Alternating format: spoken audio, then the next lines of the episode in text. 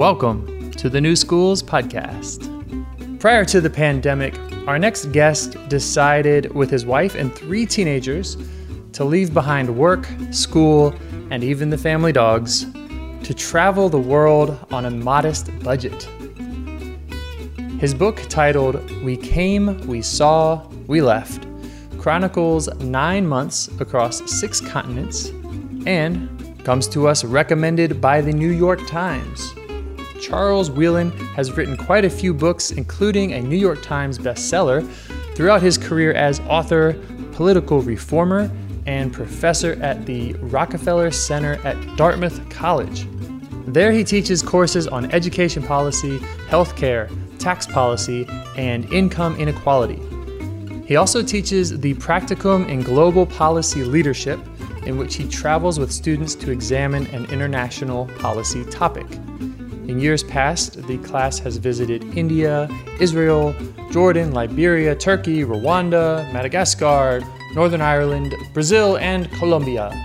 He was also a senior lecturer in public policy at the Harris School of Public Policy at the University of Chicago. Charles was the Midwest correspondent for The Economist from 1997 to 2002 and has written articles for the Chicago Tribune, the New York Times, and the Wall Street Journal. After publishing his 2013 book, The Centrist Manifesto, which calls for a new political party of the middle, Charles co founded Unite America, a political organization dedicated to bridging the growing partisan divide. In 2013, he also published the New York Times bestseller Naked Statistics Stripping the Dread from the Data. But today we'll focus on his epic gap year adventure with his family, covering topics like how to create a homeschool curriculum while traveling, how to plan a trip with so many options and competing visions what to look out for, and what may not need so much concern. Your host is Shannon Falkenstein, speaking today with Charles Wheelan. Hello, Charles Wheeler, and thank you for being on the New Schools podcast with us today. Well, it's good to be with you. Thanks. Great. So, the New Schools podcast is made for families and educators who may feel frustrated or limited by conventional education or are inspired to do something way more fun during their children's K through 12 years. It's part primer and part survey of the possibilities that other people are trying, and my role is the curious parent who wants to know more. We've interviewed folks who have started their own schools, such as, as an Acton Academy, which is what I did, and also liberated learners, unschoolers, blended learning advocates, learning simulation developers, parent coaches, homeschoolers, microschoolers, and world schoolers, which is why we are so excited to talk to you today, Mr. Wheelan. Uh, audience, you may not know, but in addition to taking nine months off to travel the world with his wife and three teenagers, and then writing a book about it called We Came, We Saw, We Left, Mr. Wheelan is also a best-selling author who writes about economics, is a Dartmouth professor, and a centrist political reformer.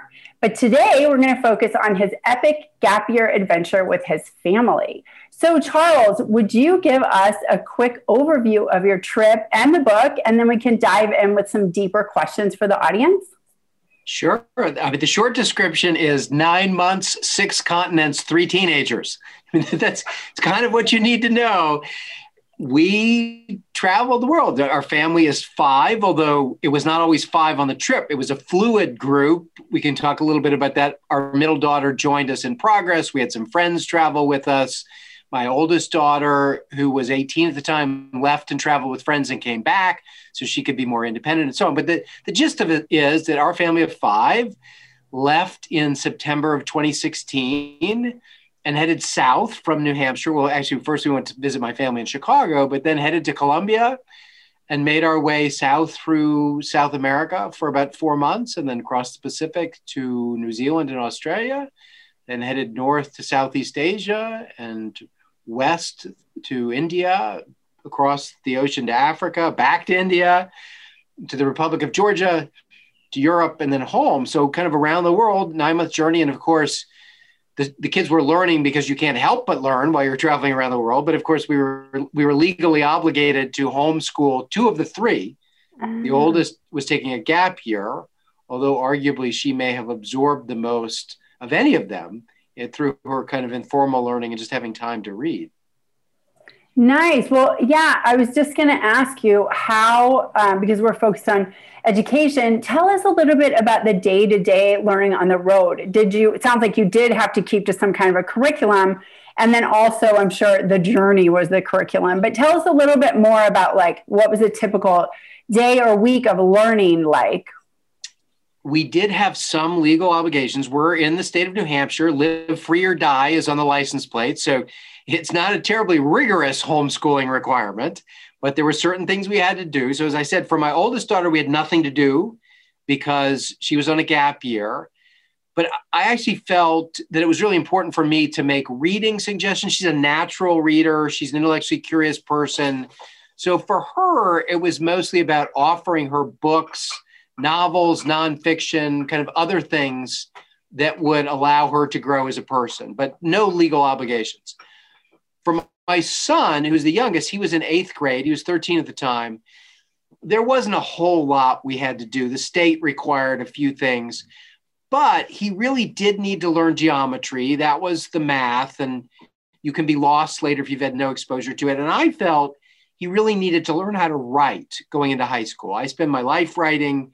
I see a lot of college students who don't have a great aptitude for writing.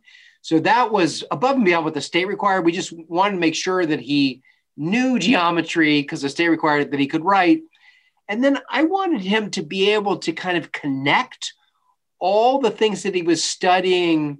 We did some history. He had to do World War One, but I wanted him to to put the historical things he was learning in school in context with the places that we were visiting. So at the end of the trip, I just kind of had him go through American history as he understood it.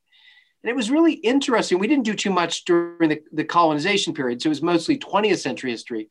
For him to kind of explain World War One and how that made people resistant to getting involved in World War II, and how the Cold War unfolded at the end of World War II, and the Cold War explained a lot in Vietnam that was not otherwise inexplicable. And so it was just really great for him to see that arc of history and the connections and all of that. And then my middle daughter was the toughest. She was a junior in high school. There were some fairly serious requirements. So she had, there's an online education system in New Hampshire called the Virtual Learning Academy or something of that nature. VLACS is the acronym. And she really did not like her VLACS courses. So we had to get her through them just so she could pass the year. But we also, that's an important stage in her life. We also had to kind of help her mature emotionally and intellectually so that by senior year she was ready to apply for college and other things. Um, we also had to kind of nurture her ability as a writer. It turns out she's a great writer. It turned so each kid really had kind of different requirements as we traveled. I can imagine that that would be a challenge, and also because at the teenage, the teen kind of um, impulse is to separate a little bit, right? To form independence from your parents. And now I imagine you're thrown together in planes and trains and hotel rooms and experiences. We don't really know anyone else. So how what like can you talk a little bit more about that? It was it was basically like COVID before COVID. we, we were doing our quarantine. We just happened to be moving around the world. So we were in small Airbnb apartments, long bus rides, cheap airlines so yes, it was a lot of together time, and I think a lot of we never imagined that the rest of the world would be doing the same together time and a lot of the same online schooling. So I, I think my original description, COVID before COVID, is not a bad shorthand description of what the family dynamics were like. Wow, yeah, I can totally see that. So tell us about, you know, I just I my husband and I really want to do this in 2023. We have a lot of friends scattered around Europe. And that, that was our idea. I lived in Switzerland for four years in my early 20s. And that was when history came alive, right? Like history in school was like a textbook and whatever. And then when I went to Europe, I was like, oh, now I understand. Kind of like your experience with your son. Um, so that's our dream. And I'm, I imagine a lot of people in the audience have this dream. So tell us more about the practicalities. Like, how long did you plan? How did you budget this? What is the point where you feel like your plan is, you know, that's enough planning and then you need to allow for some flexibility and spontaneity? The paradox is everybody asks, when did you start planning your flights and where are you going to stay? Like all the travel stuff. And of course, that's all easy, all the planning. And I would say we started many years ahead of time, oh. is in the leaving. It is how do you fund this? How do you extricate yourself from your day to day responsibilities? How do you find the window that is most appropriate for your family? So if you've got one child, it's relatively easy. You kind of decide when's it best for that one child. If you got three, then we had a whole bunch of constraints. At the top end, we said, okay, once Katrina goes to college, she's not coming back to do this. So it's got to be before she enrolls in college. But we had the gap year to play with. She was very excited about that. In terms of CJ, he was the easiest because, to my mind, anything before high school is fairly malleable. We could make it up. High school is tough. So we didn't, we said we didn't want any child to miss their first year of high school or their senior year. First year because it's an, an important adapting time last year because it's so so you don't want to be missing your prom and your graduation so by the time we kind of did all those constraints there was only one year that was going to work and so that was the year we picked so it's 2016 2017 or nothing so you pick the time then you say okay we've got jobs and we hope to come back to the job so that probably the most and we're privileged in many many respects but we're not super rich. The real source of our privilege is having jobs that we could leave and come back to. And that's a it's a really lucky thing to be able to do. And as educators, I was able to just take a straight up leave of absence from the college. They wouldn't pay me, but doesn't matter as long as I have a job when I come back. And my wife is a high school was a high school teacher. Now she's a principal. And they wouldn't guarantee anything, but she teaches math, and that's such a scarcity subject that she could be sure they're like, yeah, we'll definitely hire you when you come back. We can't promise you, but yes, we'll definitely hire you. So, okay, that means we, will have jobs when we come back. It's not actually that expensive. Like the big cost of the doing the trip is not the outlays. The food's cheaper in the rest of the world than where it is. Housing's cheaper because we rented out our house. We don't drive our cars while we're traveling. We don't buy clothes. I don't play golf. Like traveling's cheaper than staying home. But you are giving up nine months of income. So the big hit is foregone income. It's not, everybody gets backwards. All the hard planning is leaving, not traveling, and all the expenses in not working, not in what you're spending while you're on the road. So the big thing we then had to decide is, it wasn't a decision, we just had to rent out our house because it creates an enormous flow of income that became our housing budget. We rented out our house. We're lucky to be in a college town we don't have a huge house, but it's very easily rented because there are a lot of people coming through. So once we rented our house to our in-laws, which is a whole other story, we just took that monthly rent divided by 30, and that became our daily housing budget. And from there, we budgeted a daily amount for other things. You know, what could we afford in terms of travel, daily travel, other? So now we have a budget, we have a time frame, we have renters, we have constraints about when we can leave and when we're going to come back because of our jobs. And only then did we buy our first ticket. And after that, it's really, you know, we bought a ticket to Colombia and that's about it. There are a few other things. Once you're moving and you have a budget, all the rest of it falls into place. Okay. Wow. Well, that's really enlightening. Thank you very much for those details. It kind of makes it seem harder and easier at the same time. I think that's a good way of describing it. It's harder than you think and easier than you think, but the hard stuff's not the hard. It's you know, it's not figuring out where you're going to stay in Quito. It's figuring out who's going to rent your house. Uh, right, right. Okay, okay, good. It seems like a lot of those decisions end up kind of making themselves like by force. You know, who's going to take the dogs? Right? Yeah. Like you, we have two dogs. You got to find homes. I mean, a lot of these little things that require yeah. a great deal of care. I can see that. Um, so tell us about how did but did you kind of have a rough roadmap of where you wanted to go or, and and did the did your kids also were they involved in choosing the itinerary? Yes and yes. The roadmap was determined by a couple things. One was just the seasons. Since we were living in september why not take advantage of spring in the southern hemisphere? And if we do that then by coincidence when it becomes winter in the southern hemisphere we're moving back into southeast asia where it's warm and then lo and behold, we're coming through Europe, Europe in spring again. So why not take, you know, three springs basically in one calendar year? We had a few pins in the map. You mentioned having friends. We had mm-hmm. friends in Mumbai. We had a place to stay with parents of friends in Tasmania. We had decided that we would meet my brother and his family for Thanksgiving in the Galapagos. So we kind of put the, those pins in the map. And so now we have a rough route and pins in the map with uh, dates attached to them. And that gave us a skeleton that we could kind of plan around. All right, well, we'll land in Cartagena in September. We have to be in the Galapagos in November. All the time in between is what we have in South America. We did buy one ticket ahead of time from Quito all the way to Auckland, New Zealand. So that gave us another parameter. We there's some things you have to book in advance, It's not much, but we went trekking in New Zealand, which is not expensive, but you do have to book the huts along the trail far in advance. They, it's like national parks in the United States. The booking opens up a year ahead of time. So we had huts on certain trekking routes on certain days. So we had to be there for that. Mm-hmm. Uh, and by the time you connect those dots, that, that gives you some fixed dates, which I think helps a lot. And then lots of flexibility in between.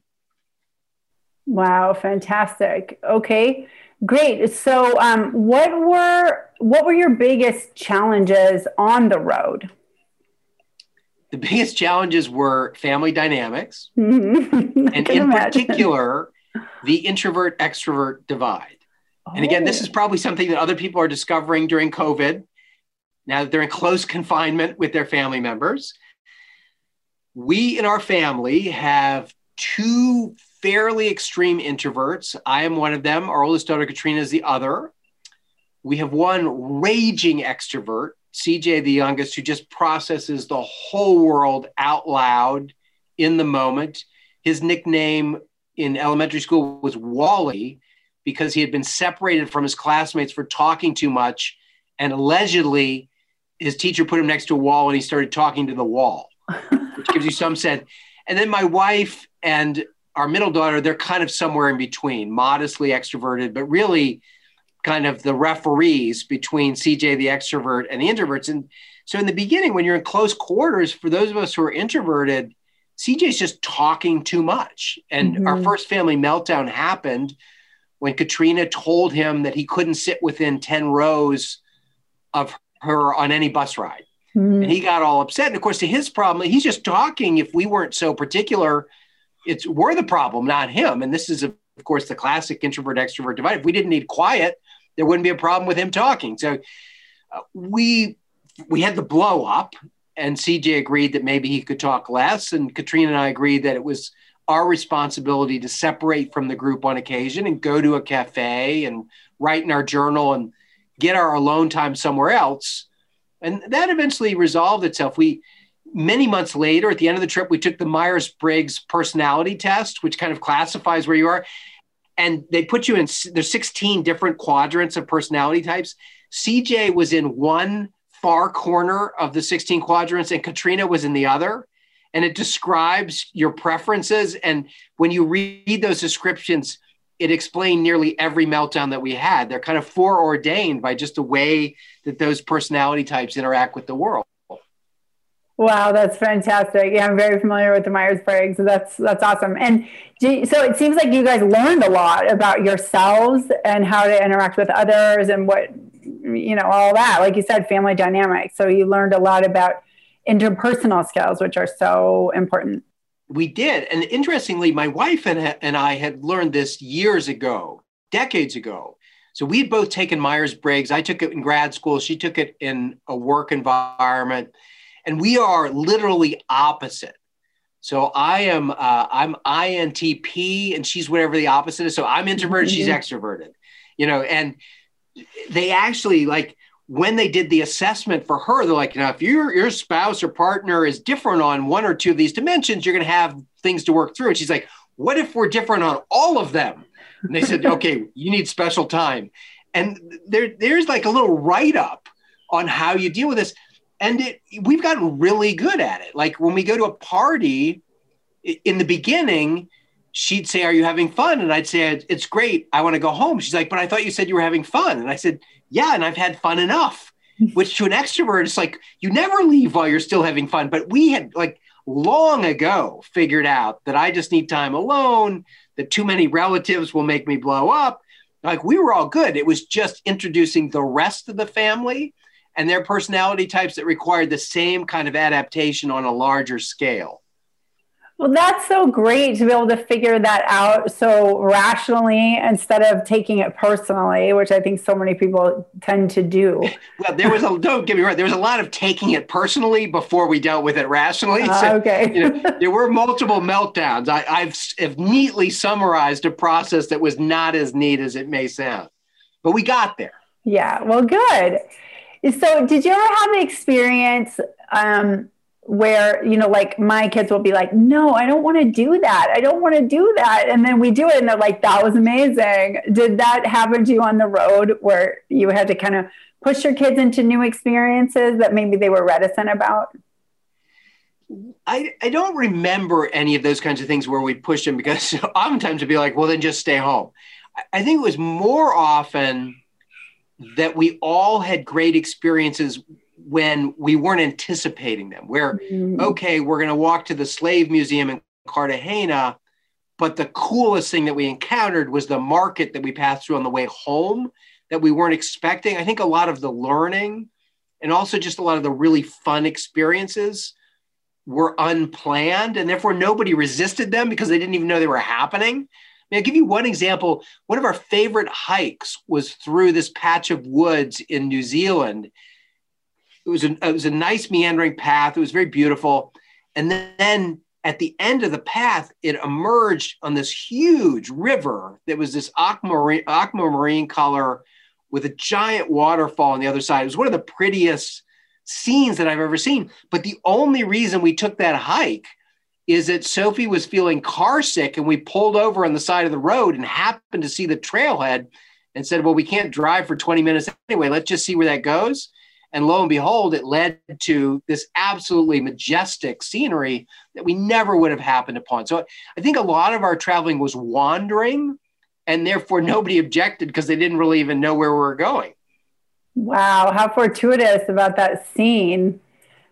That sounds, and so are we imagining that scene as kind of like a Lord of the Rings type type scene. Yes, a, a lot of New Zealand it, right? looks like Lord of the Rings. I mean, it's filmed there, so it's not not a great coincidence. But yes, a lot of uh, Avatar, Lord of the Rings. Uh, I mean, there's a lot of that just raw beauty. Wow, how cool! So I I feel like we're talking about a lot of a lot of concrete details, which is so important for people that want to like turn their vision into reality. But let's like rise above a little bit more into the vision. Like, what did this do for your family? Like, you did the ultimate bucket list thing with your family in those years right before they leave. Like, t- like tell us about how amazing that was. It was wonderful. Now I'm not. They're still teenagers, so like they don't come home every day and say, "Wow, were we lucky?" I mean, I think that comes if we're lucky 20 years from now. They yeah. they still do teenage stuff. I do think that they matured a great deal, each in their own way. I think Katrina became much more independent as a person, in part because here's a funny. So when we began traveling, she was emphatic about being independent because all of her friends had gone off to college. So here she was with her parents. Even though she's taking a gap year, she's still hanging out with her parents. Her friends are sending notes and emails about orientation at college, and they're living alone in the dorm and so on. So Katrina would do these things that I would describe as like fake independence. So we go to check in at the airline and she wouldn't check in with us. She'd stand behind us and she'd hold her own passport and check in on her own. And she'd assert her independence, but like it's just totally meaningless. Like I give my passport to my wife, I'm like you check me in. I, you know, it doesn't make you an adult to check in alone on your on your airline flight. Mm-hmm. But the irony is that over the nine months, she then traveled for weeks with friends. She went off on her own, traveled alone, you know, met up with us, and then dealt with the ultimate responsibility, which is the only major health problem we had to deal with, was a flesh-eating parasite. So she got bit by a sandfly in Peru, we believe, and it was hard to diagnose what actually was wrong. But many countries later, we realized that she had leishmaniasis, which is fairly serious if untreated. Yeah. She ended up flying on her own to Munich from Calcutta to get treatment. Now, she had a friend who was in Munich who met her from high school. But here's a kid who started out thinking she was independent because she stood behind us in the airline line, who actually really became independent by flying to Germany and getting treatment for a serious disease on her own. So I think that's emblematic. They each had that that growth and independence from a different base. Obviously, for the 13 year old, it was more just learning how to explore on his own. So that in Colombia, we let him go to the empanada lady, which was like 200 meters from where we were staying, but it was still a big deal for him to go out. By the time we got to Munich, he's riding the subway on his own. You know, mm-hmm. I got mm-hmm. tired at the BMW museum. I gave him 10 euros and said, find your way home, which was just not even a big deal at that point. And then for Sophie, the middle one, who was the least academic, I think she matured the most academically over that period of time so that she was really ready to, uh, to apply for college by the time we got back. Whereas when we left, I wasn't sure she was going to pass high school. Oh, wow. So I know that I, I read also that you um, you would take your economic students traveling also as part of learning with you. Will you tell us a little bit about that? Yes. So this was this experience, although the nine months was unusual, the idea of being in fairly exotic foreign places was not unusual.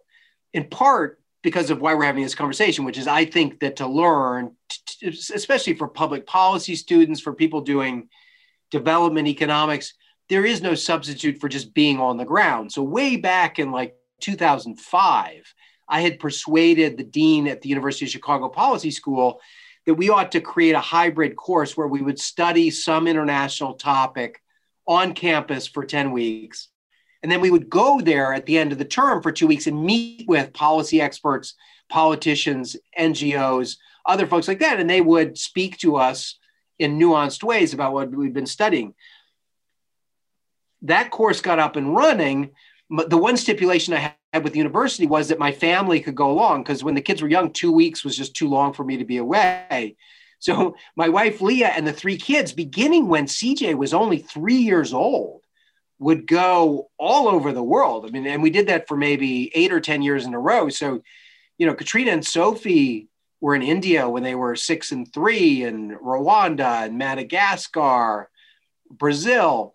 So they had the experience of traveling on a low budget because these were really low budget trips from a very young age. So much so that when I later took Katrina to Washington, D.C. in middle school, we checked into a Hyatt and she came running out of the bathroom in alarm and said, Can I drink the water here?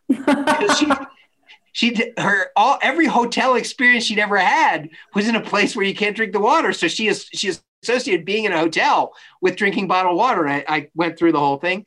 So and and they had proved to be very adept travelers probably most important, we really haven't talked about the fact that we as a family do travel the same way. We're very comfortable mm. wandering. We talked about that.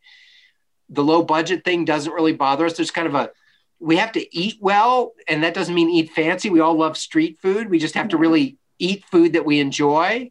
We don't over program ourselves. So we kind of do one thing a day, and that left usually afternoon for doing schoolwork for me keeping the blog, writing my journal, and so on. So we we knew going in that we were in sync as a unit, the introvert extrovert thing notwithstanding, in terms of how we wanted to explore the world, and that really is a is a great start. Yeah, I could see that. Wow, I didn't know that that your family had gone on those trips too. That's a great like scaffolding of that over time. Um, so what is your advice to families who are considering doing something like this, but it just feels really big and undo, you know, undoable, or they feel like they don't have, you know, some people feel like they don't really have like a right to, or they don't dare to say like, I am choosing this with my life. I'm going to make a radical departure from normal and do something really amazing on my bucket list. You know, like what would you tell a person who's kind of, I don't know if I can do this? I think the first thing to recognize is that you can do smaller bites. Nine months just happened to be what worked for us. You can do a month. You can do a summer. You can, you know, there's there's no law against taking your kids out of school and bringing them back six weeks later, as long as you fulfill the homeschooling requirements, mm-hmm. right? And we had this great moment. I was talking about taking the kids to India when they were really young, and so they would miss 12 or 14 days of school, which made them chronic truants in Chicago. Chicago had this rule that unless it was a family emergency or an illness, you couldn't miss school. But the principal, to his credit, of the elementary school said, well, of course they should go to India. You know, they'll learn so much more there. And and but the, the Chicago public school rule was that they would have to repeat the grade. They'd have to repeat whenever they were in like fourth and first grade if they missed 12 days of school and went to India. So we said to the principal, like, what are you going to do? And he said, well, first of all, I don't think the district will ever catch them. But more important, he said, as principal, yes, they will have to repeat a grade. And we're like, ah. He said, but as principal, I can promote any student to the next grade at any time. Oh. so they, in worst case, they start first grade again, and then 20 minutes into first grade, they become a second grader. So oh, there's I love the rule breakers. Right. If you're in an environment that's supportive of learning, so with online learning, you know, you can unenroll and re-enroll and they're going to learn more. So you just you do have to understand the mechanics of what you're doing. Obviously, if you do it on summer break, it's much easier. You do, I think, have to understand how long it takes to plan the leaving, as we've discussed. It's not the travel. You really got to think about the schooling, the housing, the budget, the jobs, the pets, um, none of which is overwhelming alone, but the pieces, you just kind of have to take them one at a time. And so I guess my advice would be just be incremental, just kind of solve one of those mm-hmm. challenges at a time, figuring figure out how long you can afford, understand the dynamics, and then recognize you, you also have to pick your comfort zone in terms of where you travel. I mean, for some people, you know, Europe is all they want to tackle. They, you know, they don't really want to be in a place where they're going to get bit by a sandfly and get leishmaniasis. And I totally get that. On the other hand, some people, I love going to places like Rwanda and Madagascar. And, you know, CJ, I think, was six when he met his first military dictator. You know, so I think everything is a learning experience. Um, so find your comfort zone, ch- bite off as much as you think you can chew plan far in advance and don't let the planning overwhelm you. Just take one challenge at a time.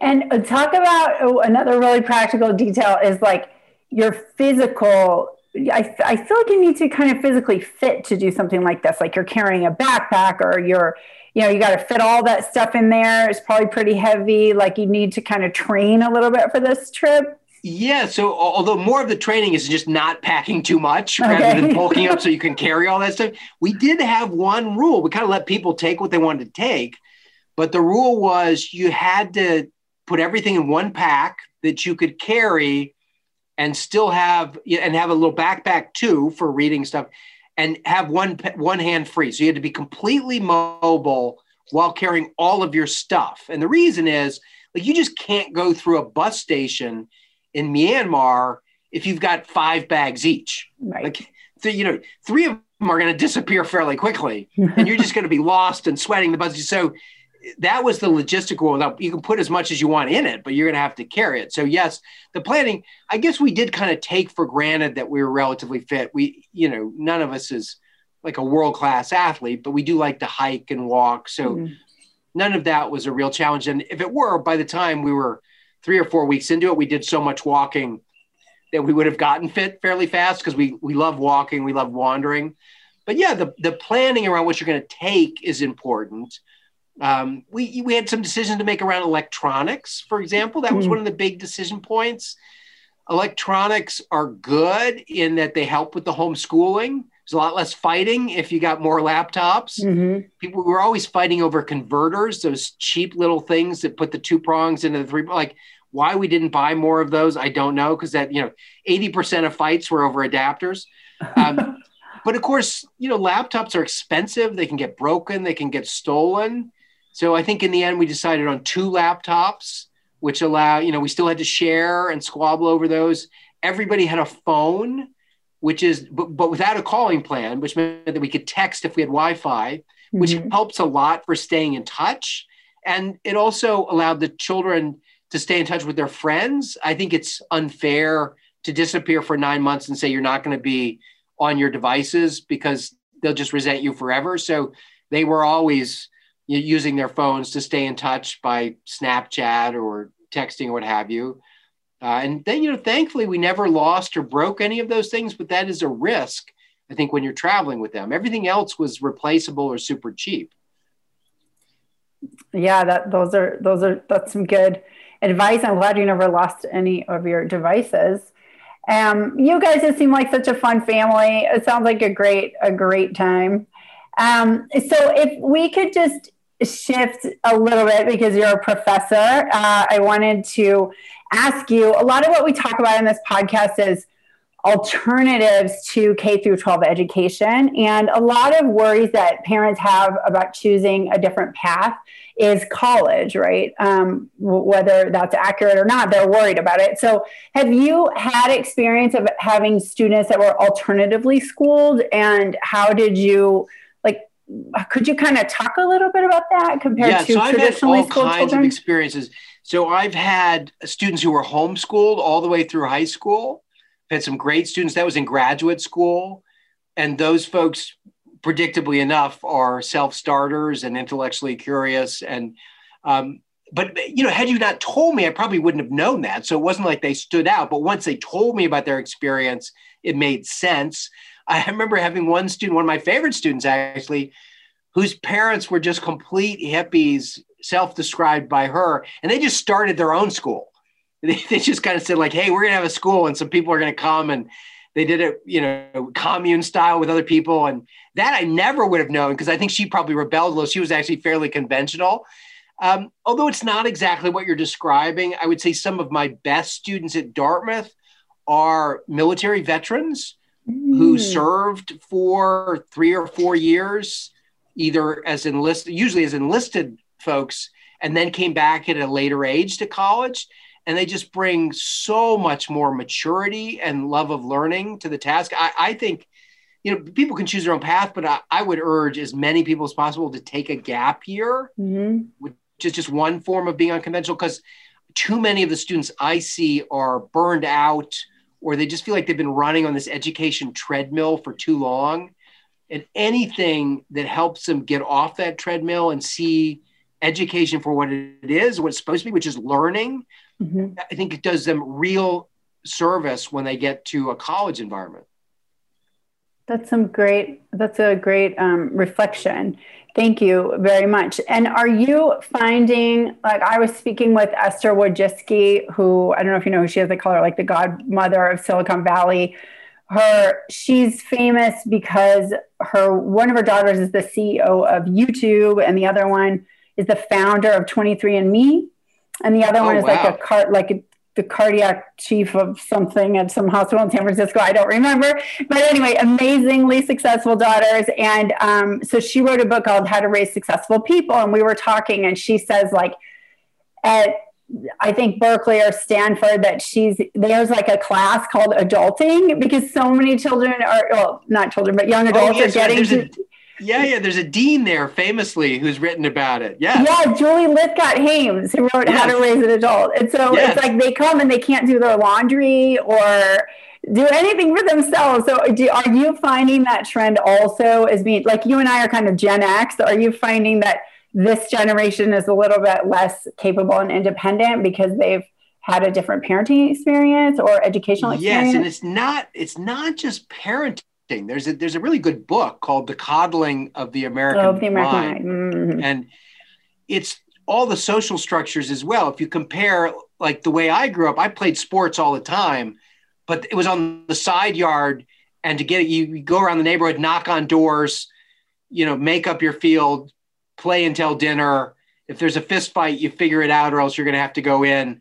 It was totally unstructured. So kids now are playing sports, but there's a league and there are coaches and there's a snack. And so I think parents are doing more, if we're to generalize, but also there's less unstructured time. We certainly less time just off the grid entertaining yourself. And I do think that you see, well, first of all, you see more anxiety among students. I don't think it's very healthy at all. Um, but I, I also do think that you, you have some students who just are, are less capable of figuring things out. And I would say, probably as a parent, I just went to the total other extreme. My kids would tell you that my most common answer to any question is figure it out. Like, you know, nice. like how do you do this? I figure it out. You know, like, and because uh, either I don't know or I don't care, or if I do know and, and care, I'd like you to be able to do it on your own. So I'm a, a big proponent. Now, obviously, if kids have special needs or if they need certain kinds of emotional support. But if it's just your run of the mill question about how you buy a ticket for the skiway, like, you know what? You can use Google just as well as I can. Yeah. Um, and you know how to read. You know, so. I'd like to think that they're they're better served by developing those skills. And it does get to the maturity piece. I mean, part of what sets my veterans apart from the other students is they've been out there doing these kinds of things, living on their own, keeping a, a budget and that does make them more capable adults. That's an excellent answer. Thank you so much. Um, okay, great. Well, my final question is always about a metaphor. So, could you think of a metaphor to compare like a traditional, conventional K through 12 experience to what your student, what your children experience in your time on the road? Yes, our journey uh, was a wandering afternoon where we didn't we weren't setting out if we had any destination it was a very loose destination but the, the, the learning was all about the journey and we never quite knew what we were going to encounter but we knew that the journey would be interesting fun enjoyable maybe scary a little bit but i'm a big believer in the journey not the destination. And that would be true by the way in a conventional education as well that stop focusing on the test and what you need to know for this and just step back and try and appreciate why we're reading this book, why we're studying this subject. Uh, so for the metaphor for me is always something related to the journey. The journey. Okay, that's great. Well, Charles, thank you so very much for being on the podcast today. I know our audience really appreciates everything that you said. Um, of course, we're going to have everything in the show notes, but if somebody just wants to go right away and find out how to get in touch with you and see all your wonderful things, what URL would they go to? They just go to charleswheelan.com. Okay, fantastic. You know, everything I do is consolidated there. Everything from the political reform to the books, it's all there. Great. Well, I'm sure I could talk to you all day. I know there's so many amazing things that you're into that are really, really interesting. Thanks for narrowing it down for us today and focusing on your epic gap year with your family. Well, I'm sorry. Since I know now that you're in El Salvador, it just makes me want to be there too. Like the travel bug never goes away. Hey, anytime. Like I'm going to connect with you on LinkedIn. If you come this way, we're really hospitable and we'd love to show you around. I know. And that is part of the fun thing about travel too, is you do make friends around the world. I mean, one of our favorite adventures was in Mumbai with people we'd met in Chicago and they went back home to India and it was just lovely to drop into their life. So uh, be careful. I might show up. Ah, no, I love it. It's great. Thank you so, so much. Say hi to your family. Terrific. Thank you. Take care. Bye. Goodbye.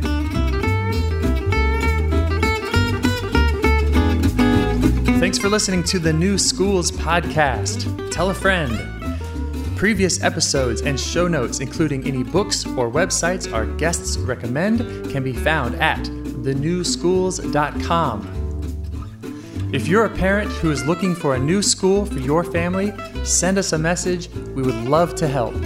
We can answer questions, share the resources we have, and help you get in touch with people in your area who are on the same path, determined to provide their kids with the best education. It's wildly important work. Thank you for doing it, and we'll see you next time.